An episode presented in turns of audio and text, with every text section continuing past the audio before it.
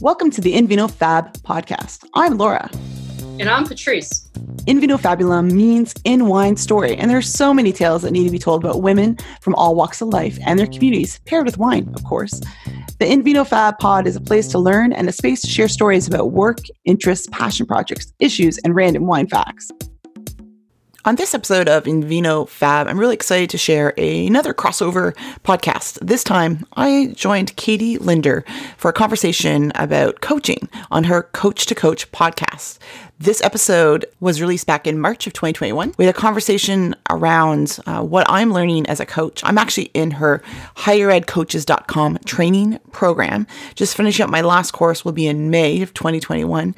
And we have a conversation about my coaching, what my career coaching services are about, why I got into it, and what I learned. And I really want to share just Coach to Coach itself. It's a great resource, whether you're thinking about being a coach, you're seeking out a coach and you want to learn more about coaching in general, there's some example small episodes in her seasons. Uh, this is from season six of Coach to Coach, so you can definitely dive into the back catalog to hear what coaching looks like in real time. On each season, Katie invites a guest coach and they coach each other back and forth so you can hear what it's about. She even has a season that gives examples of different aspects, practice tools, and whatnot about coaching.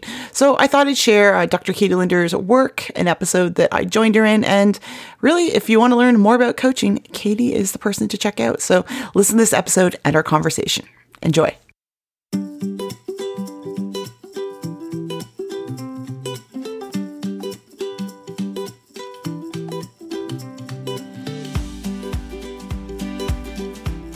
Welcome to Coach to Coach, a podcast dedicated to showcasing the power of coaching. I'm your host, Dr. Katie Linder, and I offer coaching to academics and higher education professionals to bring more ease to their lives and work. This season, I'm excited to share conversations with some of the participants in my coach training program.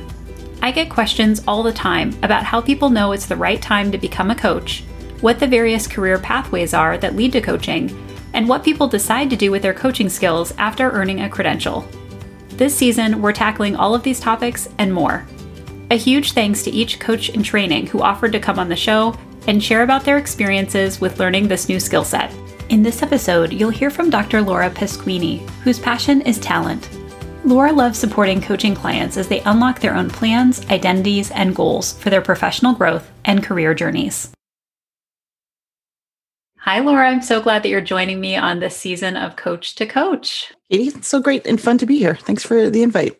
Yeah, I am so excited to hear a little bit more and to share with our audience about your coaching journey. And I'm wondering if you can talk first about just your introduction to coaching as a thing that exists in the world. I think that everybody kind of comes to an awareness about coaching in different ways. So, how did you come to know about it?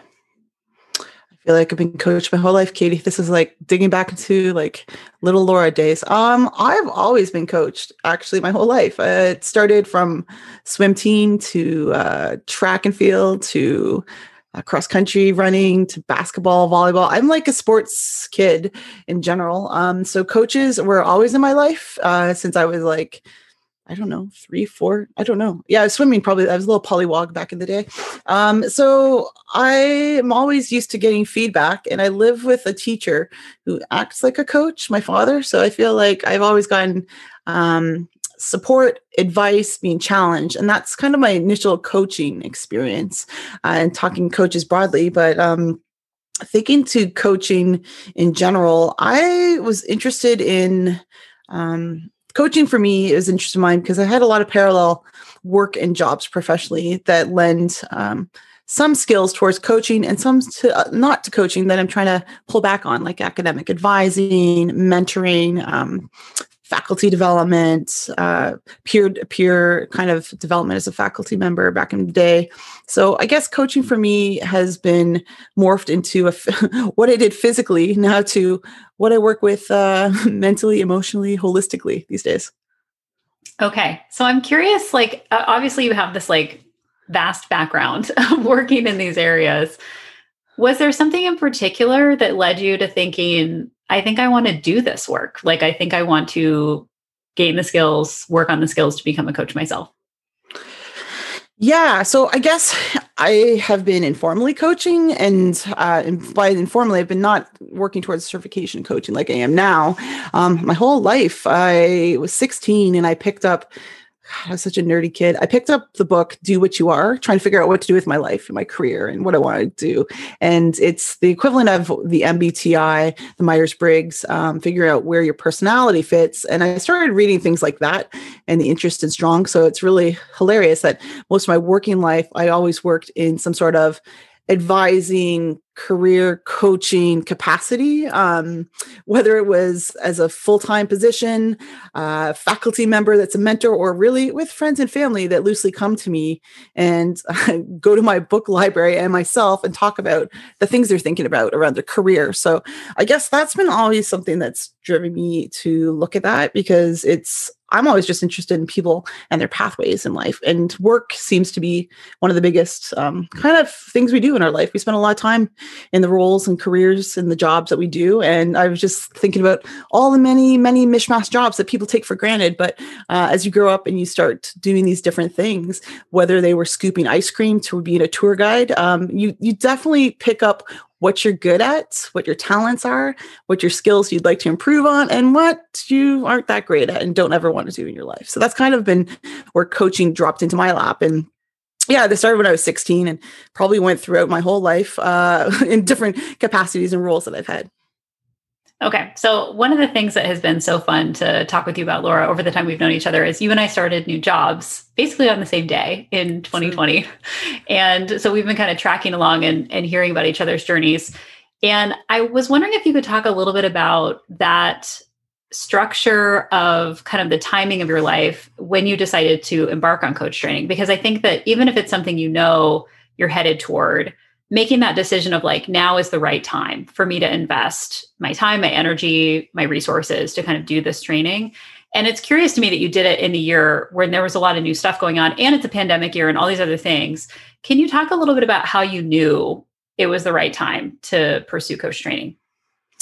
Yeah, um, I guess I realized in general, um, I quit my job in 2019. Uh, so I had a full time faculty role at a university. I actually got a job within the week that I quit my job at another uh, position to in the university um, that was a little bit different, something I was really interested in. And I just realized, is this really what I want to be doing? And um, it may be on the cusp of my 40th birthday. And when you're, whenever you're like a niner at 29, a 39, a 59, you're always thinking like, what am I going to do this next decade? So this happened uh, the fall uh, before the pandemic really came out so um, i was really thinking about like where do i want to go and i guess some of the ideas around this is do what do i want to be doing next five to ten years and um, I remembered listening to a few of your different podcasts, and it wasn't really the coaching when I listened to. It was the make my way and figuring things out. And the time I quit, I knew I could pick up a couple side jobs to, uh, I say, keep the lights on, get healthcare, you know, keep things going as I job searched. But a lot of that was the year before the pandemic was thinking about what do I really want to know? What do I really want to be doing? And what's my next thing in my work life? Because after spending 15 plus years in higher ed, I was kind of like, I want to just try something different and get outside my comfort zone. And I was like, a lot of my work before even started coaching was what do people do when they make these pivots or transitions? And so I did a lot of deep dive and reading around that sort of work or and also behind like where people build up their own careers or their own businesses. And so um, some of the reason I decided to sign up for coaching, and I was going to do it earlier, but it, like you said, we both started a job early 2020, and I I wanted to do some of the work to get people to think about the questions I was asking, uh, and I knew that coach training, for what I knew, I would offer the foundations of these questions that were asking bigger life questions and asking deeper questions. And I was like, I could learn from that. And something that I like to do as a previous researcher, a podcast host myself, and also thinking about helping other people get to where they want to be. Um, it's really help more helpful when they can help themselves and come to their own solutions. So, uh, coach training, although in a pandemic, um, became this thing I started halfway through the year because I figured I'm not seeing friends or friends, family anymore. Travel's not a thing. Um, and I also wanted to invest in something that would I would really enjoy doing. And so I knew that um, signing up for a coach train with you would be great to kind of unpack some skills I already had and sharpen the tool a little bit more. Okay, so I want to back up to talking about 2019 because as you were saying, yeah. and you were like, you know, I'm trying to figure out what I'm supposed to be doing. You know, I'm trying to make this like five to 10 year plan. I know there are people listening to this going, what did you do? How did you figure it out? What were the things that you were like digging into? Can you talk about how you were kind of seeking that? Was it, were there reflective processes you were using or other tools that were kind of helpful as you were gathering ideas about what to do next? Yeah, I have uh, lots of things. Um, yeah, before I quit my job in September, on yeah September 2019, I had spent probably six to eight months before reading and reviewing things I wanted to get into and thinking about really what professional success and meaningful work looks like. And so I'm fortunate, like you, to have a podcast that I could bring people on to ask people questions. Um, and I also ask people offline questions about um, some of these transitions. So uh, the In Vino Fab uh, podcast, I took uh, one season and from, I think it was like early March, April on, I interviewed 10 women to understand more around um, how and why they made a transition and things they thought about as they leaped away from something they knew and did something different. And so I was really seeking people that I knew in my personal life. So a few of them, like one of my friends, studied psychology and she wanted to get into the FBI. And to do this, she had to go to police academy. I was like, what was that like? Because that's leaving the whole one world and jumping somewhere else. Um, someone else I knew that was on the beat, a investigative reporter, went to like educational faculty development. I'm like, well, why'd you make that? Like, that's such a, a diverse change. So I had these conversations with um, eight that I recorded and a bunch of other folks in my life to say, well, where did you decide to make that move? And um, so some of it was me asking people questions and figuring out um, kind of the advice they would give to someone who's thinking about a career pivot or change. And then also reading and listening. So I love um, listening to a bunch of podcasts. So I uh, the Hello Monday podcast is one of my favorites. Um, sponsored by LinkedIn. Uh, I love listening to like long form podcasts with writers, but they're people who talk about experiences and transitions of when they're creating, and that's also like the How I Built It one. So they think about like what are the things you were thinking about? How did you fail in the process, and what does it mean to come out of it now? And what have you learned? And those are kind of the things I was reading about, listening to, working on, probably journaling. Um, and I, it's something that's being and being in this process is a process. Like it's not over. Like it's stuff that I continue to do. And I guess I would, was doing this for a lot of my life. I, have taught courses around um, personal professional development was a course I taught for the last five years before. So the figure out what you want to do kind of thing after you leave university, um, career coaching, like practices and um, reflections and assessments is something that's been ongoing. So I guess I read in this whole area a lot, but I wanted to put it into practice for myself and say, well, what are some things I could take away and what can I learn from? And I think some of my best like resources were coming from people sharing experiences of when they decide to take a leap somewhere or make a jump into a new area. And it's it's really around the things you want to be doing and not less about like a title or reaching some high level of importance in in a field. It's what do you actually want to be doing day to day? And like what's your work going to look like? And do you enjoy that work is kind of what i had a lot of questions for folks that i talked to. Okay i'm going to link to all of this. All the podcasts and various things um, that you've mentioned because i think that's going to be really helpful for people. So, as you're thinking about this now, I mean, you can kind of look back and kind of see where you were, and you said you're kind of still in the middle of it. Where do you feel like coaching is fitting within that in terms of kind of helping you to reflect, think about yourself, think about your skills? Are there particular things about your coaching development that's helping on that pathway? Yeah. So, a lot of the exploration piece the year before got me thinking about well, what could I be asking clients that I coach? Um, to get them to think about what they value. So I could say, this is what I did, but my own pathway is not going to work for anyone else. I'm happy to share. And you're lucky, Katie, this is all curated in a blog post. So I just give you that one. Um, I'm happy to share these resources, but I think it's going to be really independent. And I ask continually um, on that podcast. I ask. I have another one internally where I work, um, kind of like the best career pieces of advice that advice doesn't always work for everyone. And um, I think my more favorite question, more favorite, but the better question I ask in a current podcast I host internally at work is what questions should I ask other people about their career pathways? And those questions, uh, when I talk to folks and ask, are so much more revealing. And then they answer their own question. Um, so this coincides with coaching itself is sometimes it's not the advice giving or the resources it's the questions that we get our clients to meditate on and it might not be in the moment or it's something that they need to have marinate and think about later. But i've been so impressed of the ability to ask a, a powerful question and a more purposeful directed question that gets someone really going I've never been asked that before. I don't know. And I need to think about that. And so um, that's the difference that I'm learning this. And I've learned the past year in 2020 um, is I, I think sharpening those questioning skills is really going to be really helpful for my coaching practice because giving them something, giving a resource or, or telling them what to do won't sustain the, the work and the practice that we, our coaching clients really need. Mm-hmm.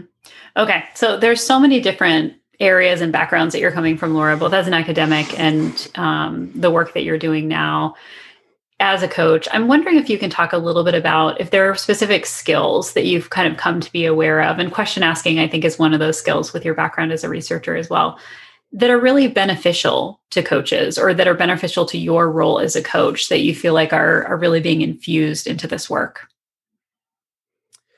Yeah, I think um, the other thing is considering um, considering ways to draw out story is really what I'm interested in because I just like that in general. So, how can I get the client to tell the part of the story that is actually not all information seeking and context, but that is meaningful to them. And so um, I think I've been good at picking up on um, nonverbals and like thinking about something that someone's not asked them. And so this still goes back to like research and interviews. Like there's a reason I love Terry Gross. Uh, she asks questions that no one else asks, right? And I also, from uh, Fresh Air NPR, I think uh, there's also uh, power in someone who who's getting to know you and uh, you build a relationship with as a coach. You're in partnership but you're not leading someone anywhere as a coach.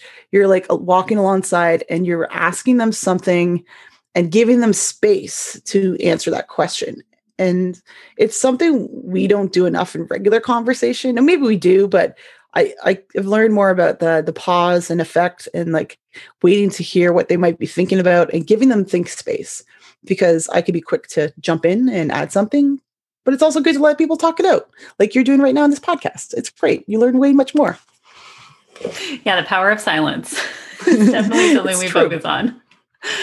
So I've been asking other folks this season, Laura, um, because many of you have jobs. You have full time jobs in addition to the coaching work you're doing, maybe on the side. How coaching is impacting your work at your job, if it is at all, and are there ways that it's being implemented? I think it's helpful for people to hear the transferability of coaching skills, even in ways that might be kind of unusual. Can you speak to that at all? Yeah, absolutely. I have brought up coaching at my work. So I work in industry. I work for Amazon. I work in learning design there on a global team. And I think it's got the ability to infuse how we think about problems. Like we are really into problem solving and solutions and working together as a team. But when we team, I think we jump to some ideas before asking other questions. And so I brought up on my like little small team before we meet with the bigger large team, uh, our global learn design team to say like, are we asking the how and what questions a bit more? And I know that my team, like even my boss has a post-it that says how and what as a coach. And we talk about like, how do we bring in other people. So we have so many diverse people we work with, like content people or graphic designers or product teams, that we all are looking at the same kind of device, digital service, or something that we're going to launch in a different ways. And so when we launch one of these new products or services, we all come at it from a different way. So if we don't ask some of these questions in advance um, and getting to some of what would be a root problem, um, so doing like a pre-mortem, asking those questions has really been really helpful and giving people space to ask in groups because when we have team meetings it's so easy to be like someone leads a meeting and then goes does anyone have anything else to say?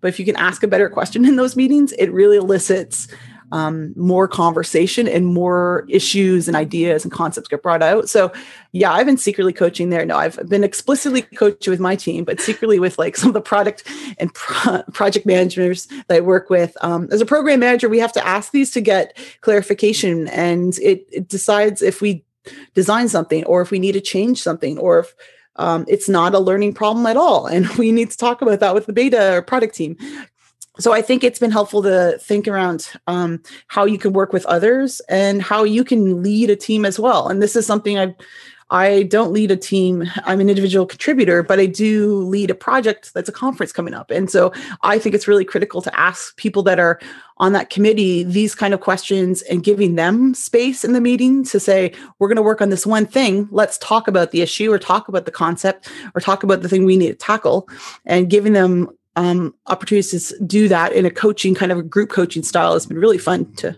apply to practice.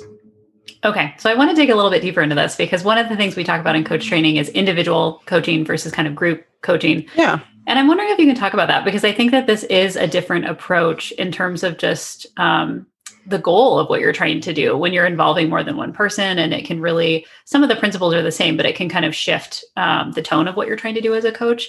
Can you talk a little bit more about I don't know if you want to talk about strategies or approaches that you're using when it involves more of a team approach or a group approach. Yeah, so I think the group approach is interesting because um, we're sometimes on the same team and sometimes we're not, and so I think it's it coaching and bring up an idea or an issue and singularly getting to it and getting to that root problem is kind of what we do in the, our world of work. And so I think talking about these issues in advance of like launching, like we move really quick at our work. And so for us, a half hour meeting that gets people to get input is more um, informative before we do this thing that will happen in two days. So sometimes it, it, takes a bit of time in planning, but I think setting up the structure of what we're working on. So in a group coaching setting, we want to know kind of like um, this is the agenda. We still set that with them. It's we kind of say what do we want to accomplish by the end of this meeting, and it is still group coaching in a way. Um, it's maybe not by the book, but it gets other people to spin off ideas. So the idea that someone would ask another question besides me. So this often happens because we're very inquisitive folks. Um, I might ask about well, what are some blockers if we launch this in January? And then we talk about the different marketplaces or we talk about um, the other issues that might come up and other people start asking questions. And so it's not just me, the coach that facilitates. It's, it's kind of cool to see the bounce off of ideas, the soundboarding techniques and the brainstorming that happens. Um, and people can walk away from a group coaching session like that which is a really productive team meeting in actual fact, and say, well, these are the takeaways, and this is what I'm going to work on. This is the help I need to go find out, or what I need to learn more about when I leave.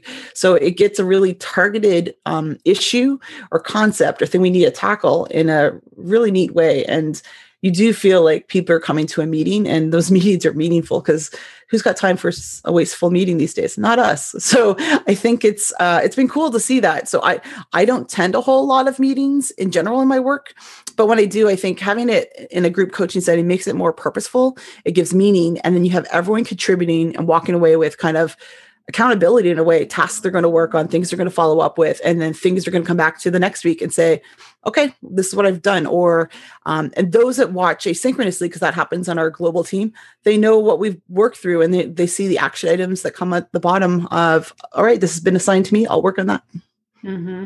okay that's fascinating so I'm curious, Laura, if there are particular things, you know, you came from this background, you have these skills that you're bringing into this coach training work, but are there things that are helping you to build your confidence as a coach, either aspects of the coach training program, things that are outside of the program, applying it in your work, like you're describing here with the, the group approach? What are the things that are really helping you to feel like you're getting a handle on this skill set?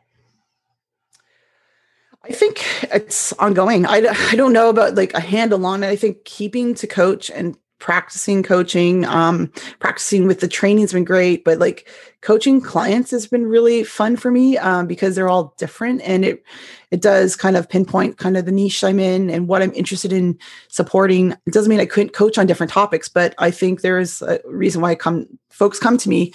and so the other thing I've been thinking more about is um, what else should I be reading or learning about on the side? And that's something I don't think people realize that many coaches continue to study the practice and study themselves and study whatever their area is. Um, so I think it's an, the ongoing kind of learning and self study is really fun for me. Um, some of the things I think I, I think are helpful that I've learned about is um, listening back to how I coach. And I'm not uncomfortable with audio like you. Um, podcasting will do that to you if you have to edit mm-hmm. hours of it. Um, but I do recognize patterns of things I say. So um, the observations that we do in your coach trainings have been helpful for that, but also recording and just doing some of my own self work to follow up with a client has been really impactful to say, I listened back or I noticed this because I took some notes from the recording. Um, and I've had co- conversations that kind of follow that connecting the piece. So you're not just meeting someone for an individual session. If you've got multiple packages and uh, multiple sessions in a package, you can say, well, we talked about this and I just listened back to our initial session. We're in session three now. There's been some growth or you've accomplished this. So it's been interesting to see um, the power of listening to yourself or recording yourself and documenting yourself learning. Um, I've always really valued and that's why i podcast and blog and do other things is to see the progression in myself as a coach but also in my clients is also immensely important to me. So um, i don't know i think it's ongoing. I don't think you stop like just because you get a certification in something or a degree i don't think you stop learning. I think that just influences you to get into it more and learn, figure out what else you could be learning to enhance what you do yeah i mean i remember around the time that I was getting my PhD and kind of wrapping up, all I could think to myself was there are so many other master's degrees that I want to go get now. Like I I had such an awareness of like what I didn't know. And I mean, we could all, I think there's a lot of lifelong learners out there who could just keep collecting degrees, credentials, you know, all these kinds of things because it's really interesting.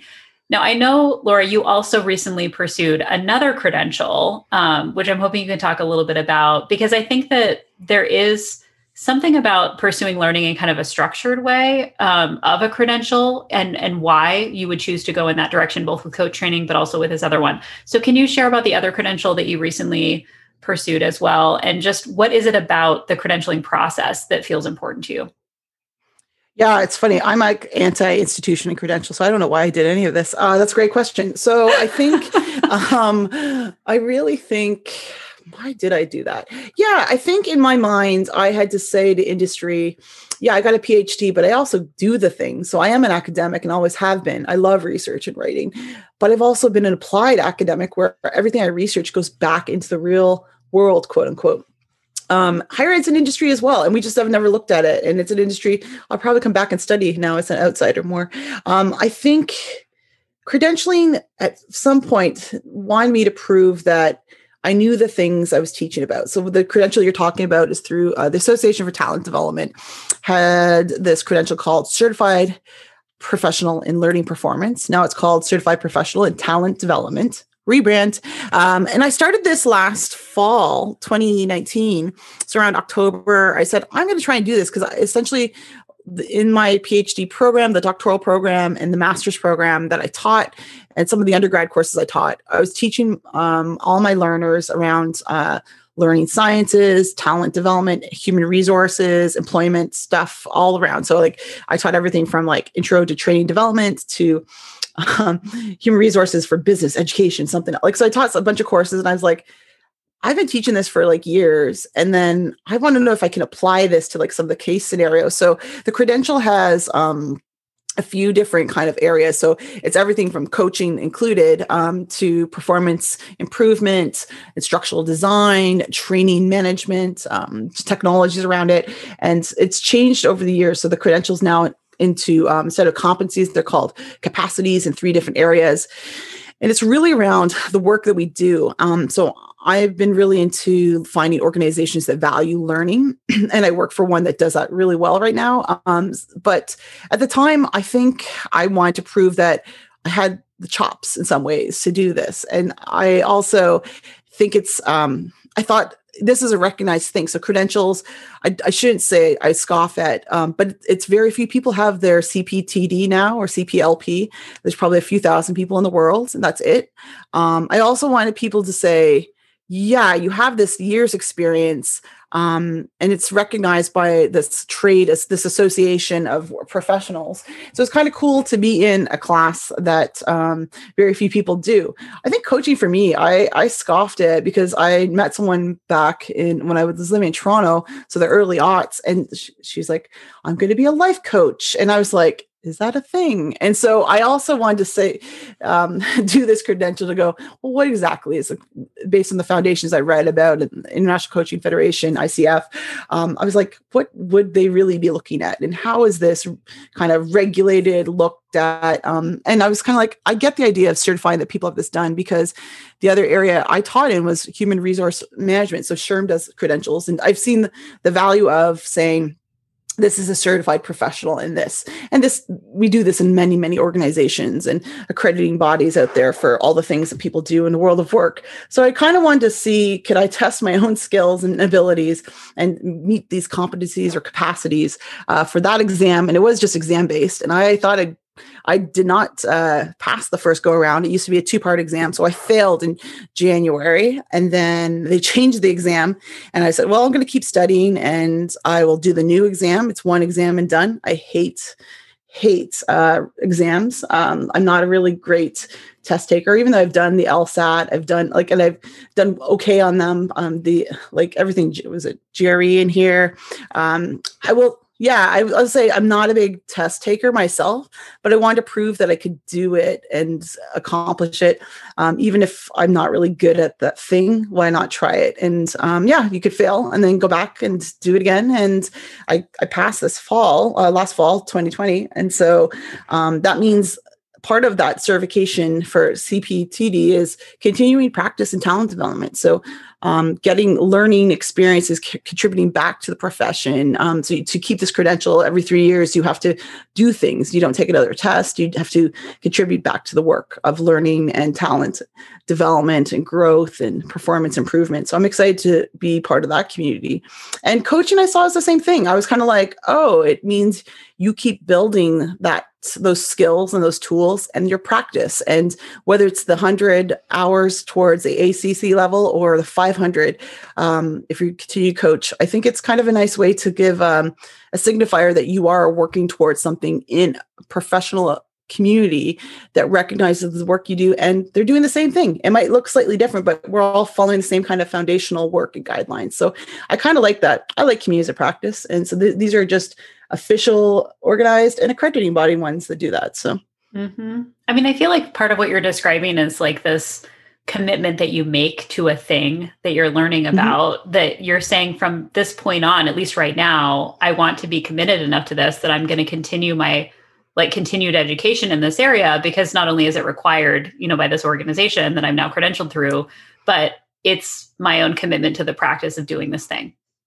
Yeah, and it's something that I don't necessarily need um, a professional org to do, but I do appreciate that organizations that have those kind of competencies or credentials that it's it's kind of neat to be part of that um, select few that are saying I do want to be part of this practice and grow my own learning and support other in their, others in their learning. So I think there is some value in that, um, and it's a recognition. So there are, as you know, uh, when you apply for uh, jobs, there are people looking for that. That's actually like to see those sort of things, CPTD or CPLP in there, or certified coaching is in some um, in job descriptions. PMP, project management is another one. Like they are looking for people with those skill sets, and so I don't think another degree would suit me well. I love that your love of masters came up. Um, I was like, well, what can I do to get me to practice the thing I want to do. And coaching is one of them I think is really cool. Like I, am also doing like an Adobe Creative Suites kind of learning session because I want to up my animation skills.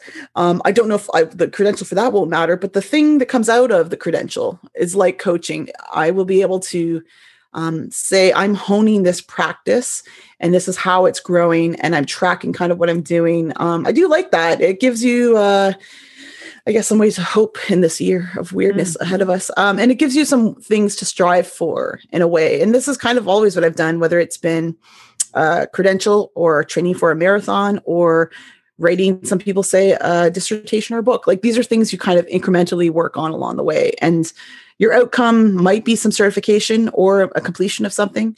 Um, and it gives you something to work for and strive for. So I do like that. Mm-hmm. Yeah, I love that. Laura, is there anything else you want to share about your pathway or your journey to coaching that we haven't had a chance to talk about yet?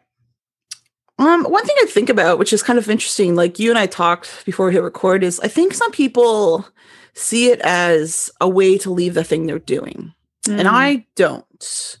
Um, so something I was having conversation with someone else who does like independent consulting and they had asked me about like are you doing this? And i think my other boss had asked like you're doing this for your next job or to leave or do your own thing. And i was like why can't it just be something you do on the side? Mm. and um, i do think coaching could be a fun um, side job if you want that but it's also a good practice that maybe it grows into something else and maybe it becomes your full-time thing. But it doesn't have to. It could just inform your next professional role. It could inform how you parent little ones. It could inform um, how you think about your, how you reflect on your own work in life. Um, so it doesn't have to be i am doing this thing to get out of somewhere or, or change my job, but it's doing this to make yourself more reflective and um, it really does hone working with people one to one and in group or community, uh, if that's what you choose. So I, I think coaching could be a really cool skill set. And Julie and I have talked about this on our podcast and coaching, um, co- coaching through it. There's my plug. Um, we talked a bit about like you could coach people into like political positions and roles like so you want or coaching a movement right mm-hmm. so a mm-hmm. community of people trying to change something in the world like I just think coaching is a cool thing to have in your back pocket. So it doesn't always have to be um, uh, the ultimate, like, I'm going to start my own business and do this thing. It could just be something that opens your eyes a bit more into how you want to live and work in the world. Yeah. Yeah. I love that. Laura, as always, I have a plethora of things to put into the show notes, tons of resources and things for people to check out from you. I want to thank you so much for your generosity of coming on the show, sharing your time, your expertise, and your experiences. It was good to talk to you. It was a delight. I always like talking to you and learning with and from you all the time. So thank you. Thank you. Thanks for listening to this episode of Coach to Coach. For any resources mentioned in the episode, check out the episode show notes at drkatielinder.com slash coach. If you found this episode to be helpful, please take a moment to rate or review the show in Apple Podcasts or recommend this episode to a friend or colleague. Thanks for listening. To catch the next episode, be sure to subscribe to In Vino Fab wherever you get your podcasts. Find us on Twitter and Instagram at In Vino Fab, and we'll always welcome comments and messages sent by tweet, private message or email at invinofabulum at gmail.com. Cheers! Cheers!